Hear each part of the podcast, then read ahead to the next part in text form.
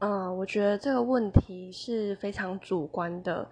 嗯，因为像我本身的话，我觉得一次的话我就没有办法。但是我身边有一个朋友，她原谅了她男朋友大概有十次，对，大概就真的抓到了十次。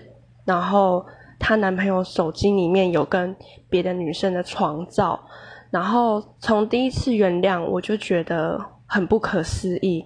然后一直到五六次的时候，我们身边的朋友都劝他。